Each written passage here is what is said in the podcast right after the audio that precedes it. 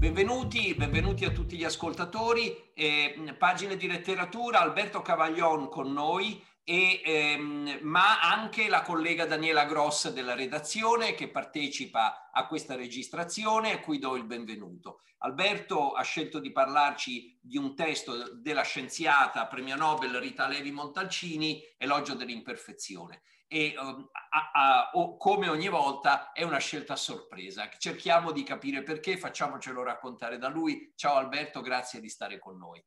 Grazie, grazie. Buonasera a tutti. Riprendiamo le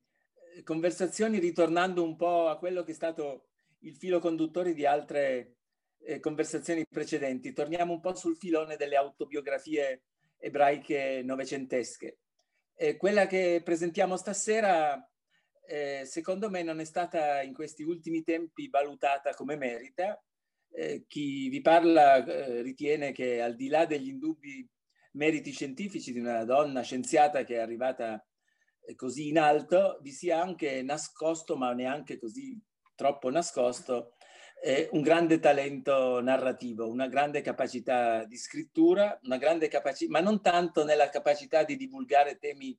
complicati rendendoli sem- semplificandoli. C'è anche questo nelle sue memorie, ma c'è veramente una verve, una capacità narrativa che secondo me è tipica di una stagione ebraico novecentesca che ha dato molti frutti eh, eh, strepitosi. Eh,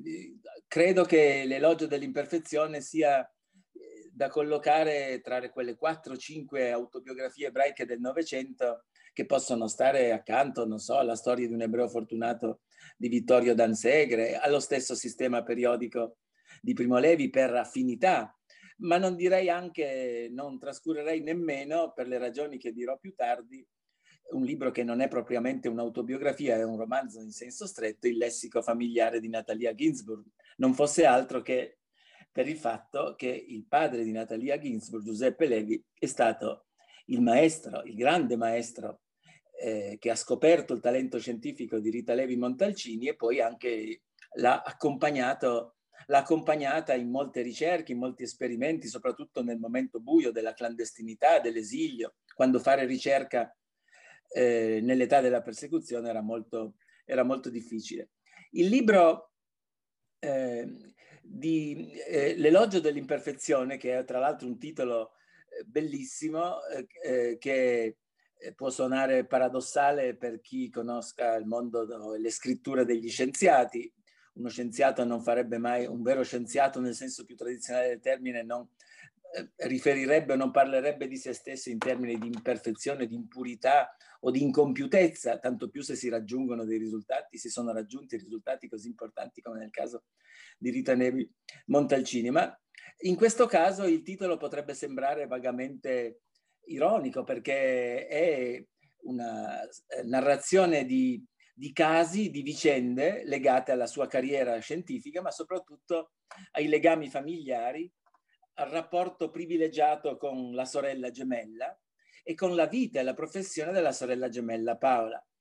perché in qualche modo l'elogio dell'imperfezione è, come molte altre eh, autobiografie ebraiche del, eh, o biografie ebraiche del Novecento ha sempre qualche cosa in cui il rapporto fratello e sorella è sempre importante. Penso ai fratelli Rosselli, penso a, a anche eh, a, ad altre vicende, ma qui il, il, il, il, binomio tra Paola e Rita è legato al fatto che una intraprende la strada della scienza, della medicina, e l'altra intraprende invece la strada delle arti figurative diventa una grande eh, pittrice e eh, le, bio, le, le, lettere che si scambiano e questa biografia parallela accompagna praticamente l'intero corso del XX secolo. Segnalo anche per chi mi ascolta che in questo ultimo anno, proprio nel 2020, un eh, allievo a distanza di Rita Levi Montalcini, un professore eh, di Pisa, un fisico di Pisa in pensione, Mario Piccolino, ha raccolto in un volume che sta per uscire a Pisa una serie impressionante di manoscritti inediti, di lettere, di corrispondenze,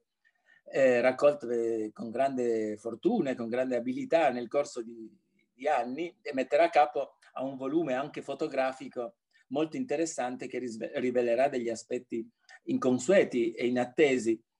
eh, da parte di, questa, di, questo grande personaggio femminile, eh, che già eh, meriterebbe di essere ricordato per il, suo, per il suo stile, per il suo modo di presentarsi. Tutti noi abbiamo presente vivo il ricordo della sua immagine quando fu eletta senatrice a vita, quando eh, nascondeva dietro questo velo di ironia di sottile sorriso un'eleganza di comportamento, un modo garbato e molto, se volete, adatto ad alt- a un'altra stagione, un modo di vestirsi, un modo di pettinarsi, un modo di parlare, un modo di porgere se stesso. Però eh, io stasera vorrei, vorrei parlare soprattutto eh, di Rita Levi Montalcini, scrittrice. E lo faccio partendo dalla situazione più paradossale che si possa immaginare, aprendo questo libro, perché noi leggiamo il nome dell'autrice, noi leggiamo una quarta di copertina che ci dice il libro, de- la prima edizione del 1987, l'anno della morte di Primo Levi. Difatti l'autobiografia si chiude con una lettera, un epilogo molto famoso che fu anticipato allora su tutti i giornali, il messaggio di Primo Levi, che era anche un'anticipazione della tesi che poi Rita Levi Montalcini ha sostenuto per eh, molti anni, cioè la, la, tesi del non suicidio di Primo Levi è qui anticipata. Ma eh, in un libro che si presenta come un omaggio alla cultura scientifica, alla Torino positivista, scientifica, delle università, delle facoltà scientifiche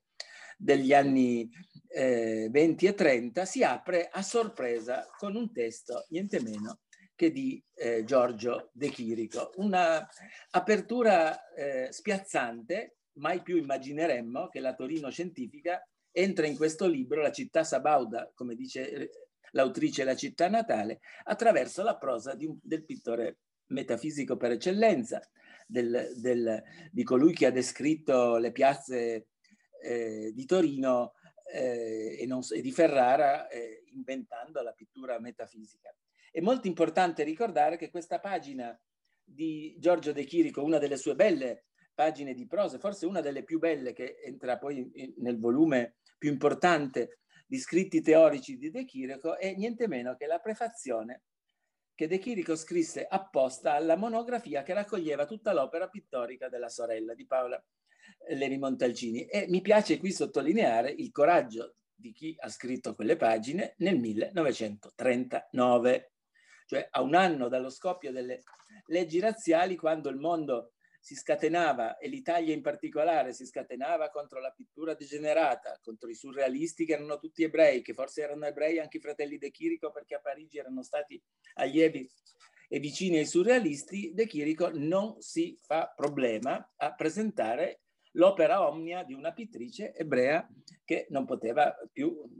esporre i suoi quadri col suo, no, col suo nome. Le leggi razziali c'erano già eh, da, da un anno. E questa pagina meravigliosa, che è forse uno dei ritratti di Torino più belli, ed è eh, straordinario che eh,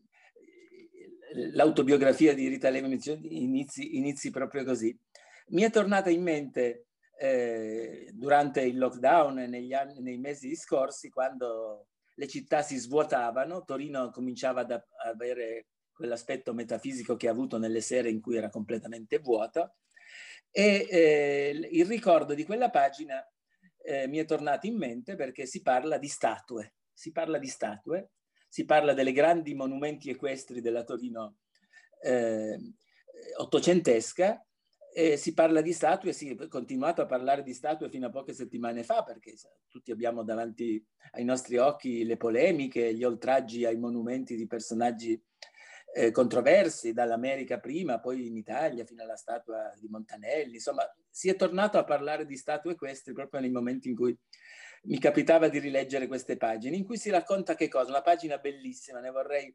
leggere eh, qualche riga per anticipare questa idea meravigliosa, eh, che è una descrizione di una Torino autunnale, dice quando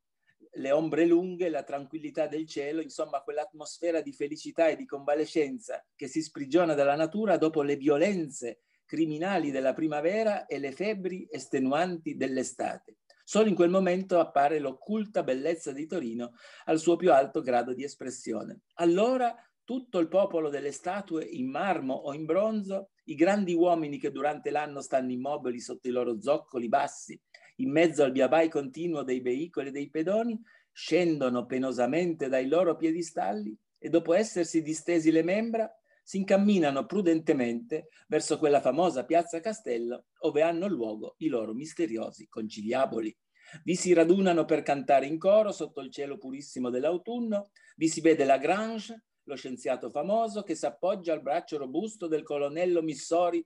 dai baffi di Grognard e si vede Garibaldi che gli fa scudo con il suo corpo ed uccidendo tre cavalieri nemici con la sua lunga rivoltella,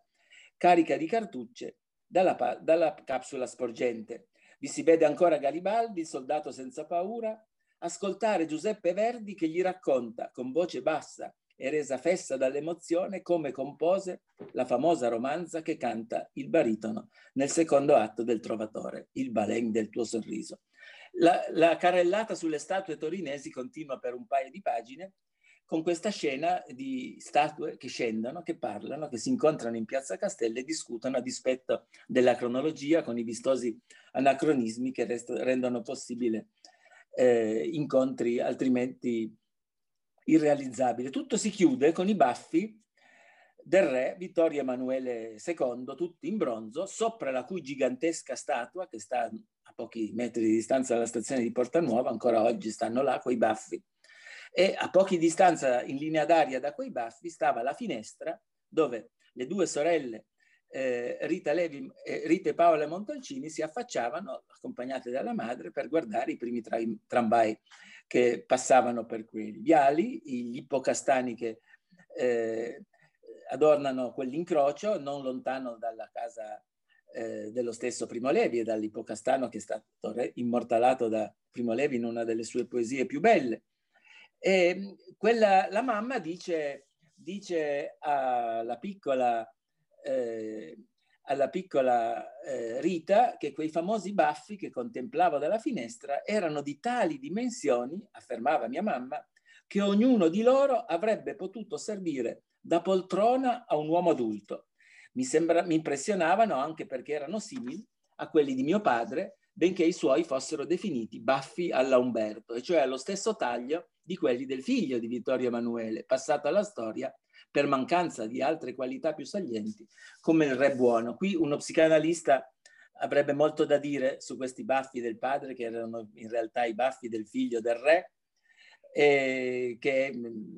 eh, lasciano anche intravedere tutta una serie di riflessioni psica- psicanalitiche. Freud c'è nell'elogio dell'imperfezione, ma non tantissimo, come era uso del resto in una cultura positivista torinese che è sempre stata piuttosto scettica nei confronti della dottrina dell'inconscio. Siamo a Torino e non a Trieste, la psicoanalisi qui arriva tardi, arriva appunto solo dopo aver superato le mille censure della psicologia ottocentesca, di Lombroso, eh, di chi insomma guardava la natura del corpo umano per le sue caratteristiche anatomiche, per le sue differenze, ma non certo per un, eh, una qualità così sfuggente e anche inquietante che è quella della eh, dottrina dell'inconscio, una paura e una reticenza che è di Rita Levi Montalcini in scala minore rispetto a quella certo più dura e dogmatica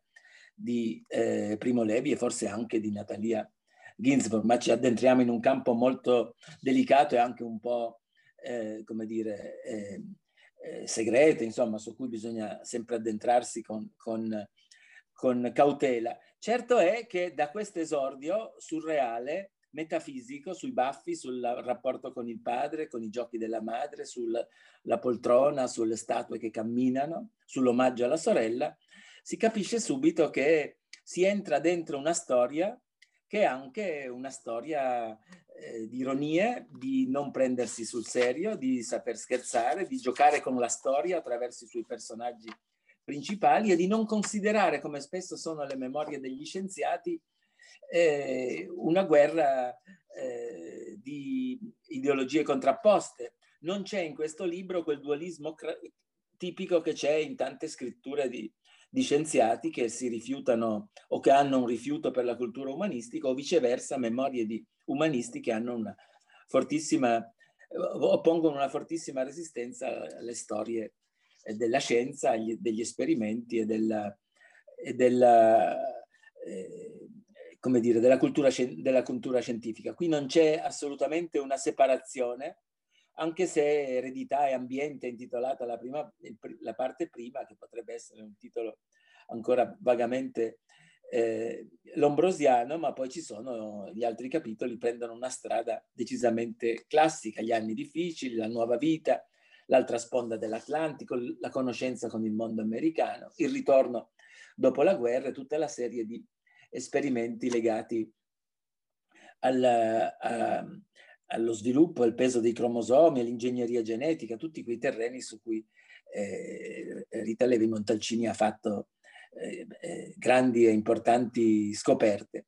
Eh, il, il, il, filo dell'ironia e dell'umorismo attraversa un po' tutta eh, questa memoria, ci sono alcune scene, alcuni passaggi che sono assolutamente esilaranti.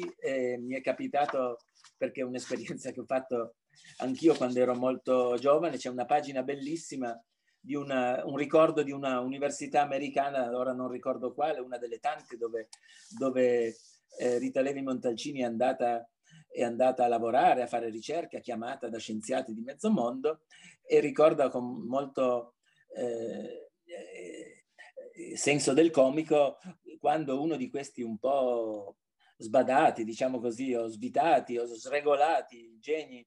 del mondo della scienza affida affida in un weekend la sua vecchia Ford scassatissima. A Rita Levi Montalcini che amava moltissimo guidare, che era una donna molto coraggiosa, che viveva da sola, che, che guidava anche macchine molto grandi, ma eh, la casa in collina dove abitava prevedeva una lunga discesa e quando Rita Levi Montalcini decide di andare al dipartimento della sua università, non si accorge che questa vecchia Ford che gli aveva imprestato il collega era assolutamente priva di i freni, si erano completamente rotti. Per cui c'è una pagina meravigliosa in cui si vede, viene descritta con capacità eh, narrative ma anche competenza fisica e scientifica come sia riuscita con una manovra spericolata a far uscire la macchina in una parte pianeggiante a salvare probabilmente eh, la pelle. Eh, il, il, capitolo più importante, è pieno, il, libro è pieno di aneddoti, di ricordi, anche di descrizioni e ritratti di scienziati importanti descritti nei, suoi, nei loro punti deboli, nei loro difetti, nella loro umanità, eh, certamente giganteggia, come dicevo prima, la figura di Giuseppe Levi, eh, cioè del papà di Natalia Ginsburg, che è stato lo scienziato, il medico che ha veramente eh, aiutato a maturare, eh, che ha colto intanto la genialità di questa sua discepola, le ha fatto superare una crisi, una crisi di identità e, di, e, anche di formazione molto importante. Rita Levi a Montalcini ha avuto un periodo di grande crisi esistenziale che l'aveva portata a, a, ad abbandonare gli studi, non voleva continuare, era, non, non era affatto intenzionata a iscriversi alla facoltà di medicina. È una scelta sofferta e tardiva, maturata con grande sofferenza dopo aver attraversato un periodo di vera crisi personale, ma la guida pratica di questo gigantesco uomo, era un uomo enorme Giuseppe Levi, eh, eh, che esercitava un grande fascino nei suoi allievi perché aveva un grande carisma e soprattutto aveva una grande capacità manuale di trasformare e una capacità di trasformare eh, esperimenti scientifici molto complessi in una sorta di gioco artigianale fatto con strumenti un po' trovati all'ultimo minuto, un po' come, dirà, come dice appunto uno dei capitoli, quello su cui vorrei soffermare l'attenzione stasera, un po' alla Robinson Crusoe. Un laboratorio privato alla Robinson Crusoe è proprio quello, il capitolo centrale, che è quello che segna eh, il momento fondativo di Rita Levi Montalcini, scienziata, cioè il momento in cui nella, nella più buia clandestinità, negli anni delle persecuzioni razziali, quando non può più frequentare l'università, quando è costretta ad abbandonare la frequenza dei laboratori dove stava lavorando, stava facendo sulle uova eh, degli esperimenti molto di genetica importantissimi che poi l'accompagneranno per tutto il corso della vita, si vede costretta a trasferire e a costruire con i suoi mezzi, con l'aiuto della famiglia che le compra un, un microscopio molto complicato, ma anche con, eh, attrezzi fatti in casa, un laboratorio nella casa in collina dove tutta la famiglia si trasferisce dopo i primi bombardamenti della città, eh, come mezza città faceva, dopo soprattutto il novembre 42, quando Torino si svuota e, e la maggior parte delle persone si trasferiscono nella casa in collina, come direbbe Pavese. E, ehm, in questo laboratorio privato che Rita eh, attrezza nella sua cameretta, che diventa una sorta di cella eh, monacale, c'è solo il letto e poi c'è il laboratorio. Ci sono le uova che va a, a, a chiedere ai contadini della zona che non, si, che non, capiscono perché questa giovane signora abbia bisogno di così tante uova, non per mangiarle, ma per custodirle, tenerle sotto, a una certa temperatura e portarle rapidamente in questo suo laboratorio. E tutto quello che accade in quei mesi nella, nella eh, oscurità di una piccola cameretta che si apriva da scenari incantevoli di una natura meravigliosa, la collina appunto nella primavera, come direbbe De Chirico, nel, nel caldo torrido dell'estate eh, del, dell'agosto, tutto un mondo della natura che nella stanzetta accanto alla sorella gemella dipingeva nelle sue tele, e diventa la finestra sotto la quale Rita posa il suo laboratorio e incomincia a eh, lavorare. E lì andava a, trovarlo, a trovarla e a suggerirle chi le aveva insegnato questa arte del fare da sé, del fare scienza da sola, da lavorare appunto a grandi scoperte con le nude mani come se fosse appunto un Robinson Crusoe. Eh, Giuseppe Levi era in questo maestro, abbiamo delle testimonianze, anche queste molto divertenti, descritte con l'occhio un po' sarcastico della figlia, che racconta eh, in lessico familiare questi analoghi esperimenti che il padre, quando insegnava a Palermo, faceva sui pesci, su grandi pesci che gli procuravano eh, dalle tonnare di Palermo, arrivavano in casa Ginsburg, la madre era disperata perché questo vecchio professore arrivava a casa con tutti i pantaloni e le giacche più eleganti macchiate dal sangue di questi pesci giganteschi. C'è una foto di un pesce luna procacciato da un mercante di pesci di Palermo che arriva a Torino, che è piccolino in questa ricerca di cui vi parlavo prima, ha ripescato, che trasformano questi, questo mondo della scienza in una sorta di cucina eh, di alta gastronomia che produceva risultati eh, meravigliosi. Questo è un capitolo molto bello del libro che completa e fa un po' il, il paio con eh, il, il, capitolo della, della, della, parte prima, quello su Torino, eh, che è quello che, lo, che avvicina di più eh, Rita Levi Montalcini al mondo eh, scettico, laico, ma solo fino a un certo punto, della cultura ebraica torinese di inizio secolo questo capitolo si intitola invece Libera pensatrice, virgola, con perplessità. Eh, qui, eh, qui, viene descritta la sua adolescenza, la sua giovinezza, la sua educazione in una famiglia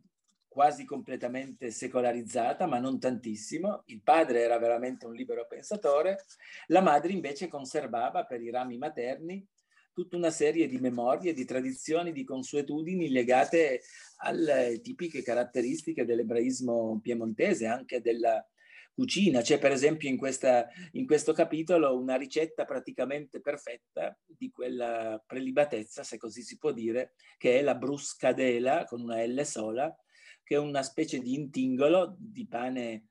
eh, tostato, abbrustolito, immerso nell'aceto in molte spezie,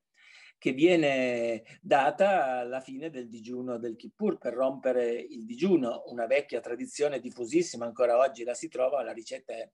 rarissima, non se ne vedono più eh, in giro come ai tempi, credo sia stata Rita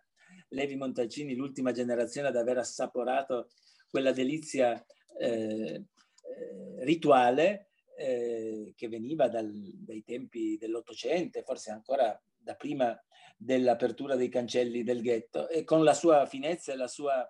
pre- precisione in questo capitolo eh, l'autrice dà una ricetta meticolosa ma con il distacco naturalmente di una persona che aveva, che aveva una forte vocazione agnostica eh, di libera pensatrice, in questo è perfettamente sovrapponibile il suo percorso a quello di Prima Levi, ma con quella clausola della perplessità, che a me sta molto a cuore perché io sono convinto che eh, eh, il Piemonte soprattutto, le memorie ebraiche dell'Ottocento ebraico-torinese siano eh, uno straordinario laboratorio di ambiguità, cioè siano un laboratorio in cui sotto questa parvenza di secolarizzazione, di laicità, si nasconda sempre un'onda di inquietudine, di dubbio, di perplessità che appare in certi momenti con frequenza diversa, sia nel primo capitolo di, del sistema periodico di Levi, sia soprattutto eh, nella storia di un ebreo fortunato di Vittorio Danzegre, per cui si è, e ancora di più nelle memorie giovanili di, eh, Car- di, Carlo Levi, nelle lettere soprattutto del carcere, dal carcere di Carlo Levi, dove ci sono pagine tenerissime sulle ritualità e anche i cibi della Pasqua ebraica, ciò che ha fatto dire, che ha fatto scrivere a un giovane bravo studioso di Carlo Levi proprio che quando si parla della laicità di questi azionisti antifascisti de- ebrei degli anni 30, anche Vittorio, vale anche per le memorie autobiografiche di Vittorio Foa naturalmente, eh, si debba sempre stare attenti a attribuire una patente di totale laicità, di totale secolarizzazione quando si vede spesso che si inteneriscono molto facilmente di fronte a una bruscadella, di fronte Carlo Levi a una carpa in gelatina oppure una zuppa per la Pasqua. Eh, quindi è sempre un gioco di equilibrio sottile che dovrebbe escludere sia naturalmente una definizione tout court di ebraismo, un'adesione identitaria molto intensa alla tradizione ebraica, ma sia anche andrà, va esclusa eh, specularmente il suo contrario, cioè una vocazione totalmente atea, agnostica, irriverente, diciamo tra molte virgolette, anticlericale. Eh, questo è il fascino che emerge da questo libro, eh, che, che, naturalmente è, è, segnato anche molto eh, dagli affetti. Eh, Rita Levi Montalcini è stata anche una donna fedele alle sue amicizie, fedele alle amicizie non solo come discepola di un grande maestro, non solo come figlia e non solo come sorella, perché il libro si chiude ancora con un omaggio a Paola, e a Primo Levi, come dicevamo prima, ma è anche una testimonianza di grandi affetti, di storie d'amore. Non, è, non, ha avuto mai un compagno per tutta la vita, ma ha avuto anche un'intensa vita sentimentale, eh, in, soprattutto in America, una storia d'amore sfortunata per la perdita di un compagno morto per una terribile malattia. Nel momento in cui questo sentimento amoroso stava germogliando, stava affermandosi. Era una donna fedele ai sentimenti, che credeva nei sentimenti, non solo nella logica, non era un, una logica pura, era una donna che capiva e comprendeva i sentimenti delle persone e anche quello dei giovani, perché oltre al resto è stata anche a sua volta una grande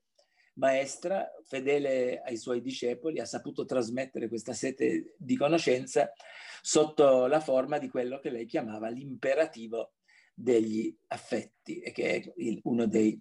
dei, eh, dei titoli della parte quarta, quella che segna il ritorno alla, alla, dall'esilio. Eh, l'esilio è in conclusione un'altra delle, delle note importanti di, questo, di, questo, di questa scrittura autobiografica. Eh, l'esilio è una caratteristica di tante memorie di quegli anni, soprattutto degli anni 30, degli anni del ritorno, ma in questo caso c'è il confronto tra esperienze, tra storie, tra mondi universitari, tra la nostalgia per l'oltreoceano, ma anche la nostalgia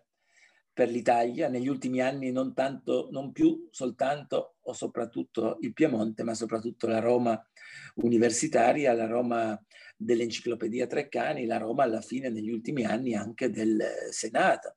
della sua partecipazione attiva alle sedute, alle sedute del, eh, del Senato della Repubblica, l'affetto con cui era guardata e anche alla mancanza di rispetto cui stata, di, cui, è stata, di, cui, è stata, oggetto negli ultimi anni, vera, un vero oltraggio che segna l'inizio di un declino della vita politica di questo nostro paese negli ultimi 20-30 anni. Di tutto questo, di tutta quest'ultima fase, le memorie per fortuna non, non eh, danno notizie perché, eh, come dicevo, il, il, destino ha voluto che il libro venisse completato e, e, e Rita Levi Montalcini lo licenziasse alle stampe negli stessi giorni praticamente in cui apprendeva la notizia della, eh, della morte di Primo Levi. L'epilogo che conclude il libro è probabilmente aggiunto sulle bozze ed è eh, un, una rilettura anche saggistica, disse questo un uomo, dell'amico, dell'uomo, del, del, dell'appassionato di scienze, una rilettura degli articoli anche scientifici eh, eh, di Levi che fanno di questo capitolo, tra l'altro, eh, una componente non piccola della ormai vastissima eh, bibliografia eh, su Primo Levi. È un po' un peccato, eh, dico questo in conclusione, che la fortuna gigantesca delle memorie e degli scritti di Primo Levi e di altri autori scienziati del Novecento abbia un po' finito con l'oscurare questo testo nella memoria dell'Italia di questi ultimi anni, in cui si è molto parlato naturalmente dei meriti scientifici eh, dell'autrice, del suo ruolo di donna impegnata nella vita politica, ma è rimasta un po' in ombra eh, la sua capacità narrativa e si può dire, perché il libro ormai, salvo rarissimo, una, una riedizione eh, fatta dalla, da, dall'AI editore nel, mille, nel 2010, che non ha avuto grandissima circolazione, credo sia oggi eh, piuttosto raro eh, e non facilmente trovabile, rintracciabile eh, nelle case degli italiani, dunque anche nelle librerie. Un invito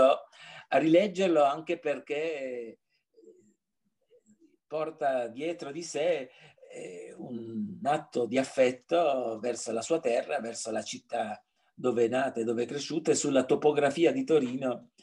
vista attraverso quelle statue il ricordo della Torino metafisica di De Chirico che tanto l'aveva eh, colpita e, ta- e l'accompagna per tutto il resto della sua vita. Ecco, per stasera direi ci fermiamo qua e chiudiamo questa nostra conversazione con un pensiero grato a, a Rita Levi Montalcini. Grazie. Ecco, grazie Alberto. Io avrei una domanda a riguardo. È stato evocato spesso, è stato evocato spesso lessico familiare. È possibile leggere questi due libri in qualche modo come una declinazione di uno specifico dello sguardo femminile sul mondo ebraico italiano? Eh, è possibile, anche se la, la, natura dei due libri è molto, è molto diversa. Eh, L'elogio dell'imperfezione è un'autobiografia tradizionale, classica ottocentesca. Sono nata a Torino, ho incontrato in quella casa che si affacciava su Corso Rumberto. Lessico familiare è qualcosa di più, è una trasfigurazione letteraria di una saga familiare molto estesa dove eh, il mondo della politica eh, e degli affetti anche, anche lì è, è preponderante e appare anche il mondo della scienza attraverso la figura eh, memorabile del padre, che però è naturalmente descritto anche nella sua attività scientifica, ma soprattutto come bizzarra figura materna, eh, paterna, con eh, le sue arrabbiature, eh, i suoi, i, i suoi, il suo carattere irruento, no? questa educazione eh, spartana, tutto quel... Il, il, il, Giuseppe Levi che è protagonista del lessico familiare sembra quasi una pers- un'altra persona se lo si ritrova in quel laboratorio in collina eh, dove, dove, accompagna gli studi pionieristici di, di Rita Levi. C'è in comune certamente il retroterra culturale della Torino di quegli anni, eh, che è lo stesso, che è un, è un mondo dove, dove la letterata, la scrittrice eh, Natalia si trova fortemente a disagio, come tutti i letterati a Torino in quegli anni, eh, alligna, come si diceva allora, allignavano male, perché erano costretti a vivere in una realtà culturale in cui la scienza oppure anche il diritto nel mondo universitario attiravano più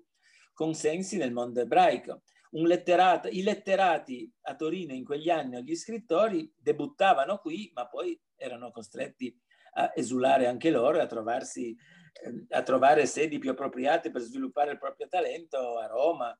come Giacomo De Benedetti, per, per, tanto per fare un nome, o Mario, o Mario Fubini, che nasce e si forma qui, però certamente anche il mondo universitario, umanista della Torino universitaria di quegli anni era un mondo che soffriva di un vistoso complesso di inferiorità rispetto alla grandezza del, del mondo accademico scientifico. E quindi c'è anche questo, questo contrasto tra i due libri, che però una lettura parallela di alcuni capitoli non sarebbe secondo me un esercizio inutile anche in un'esperienza scolastica, perché è come vedere in trasparenza o allo specchio gli stessi personaggi, alcuni stessi personaggi raccontati naturalmente con stile e, e formazione anche, anche eh, politica diversa. La famiglia di Rita Levi Montalcini era, era ancora una chiara rappresentante del mondo borghese ottocentesco, la casa in cui cresce e, e la famiglia in cui cresce, salvo il caso di Felice Casorati incontrato dalla sorella, era un mondo lontano dalle esperienze di un Gobetti, di un Gramsci di un antifascismo militante,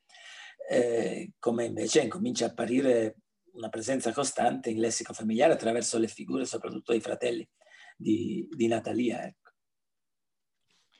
ecco eh, grazie Alberto per averci riportato in questa atmosfera molto particolare che è evocata da Rita Levi Montalcini e che con un certo rimpianto non bisognerebbe stare tanto a guardare indietro, ma insomma fa pensare anche a un'Italia che era l'Italia in cui abbiamo sperato. Speriamo che ritorni almeno qualche cosa di paragonabile anche nel nostro futuro, speriamo in tempi migliori. Grazie a Daniela Gross della redazione di essere stata con noi, grazie a Alberto Cavaglion di averci donato un poco del suo tempo e eh, grazie a tutti gli ascoltatori per averci ascoltato. Appuntamento ai prossimi incontri. Eh, sono Guido Vitale, un giornalista, il direttore della redazione giornalistica dell'Unione delle Comunità Ebraiche Italiane e del giornale dell'Ebraismo Italiano, pagina ebraica.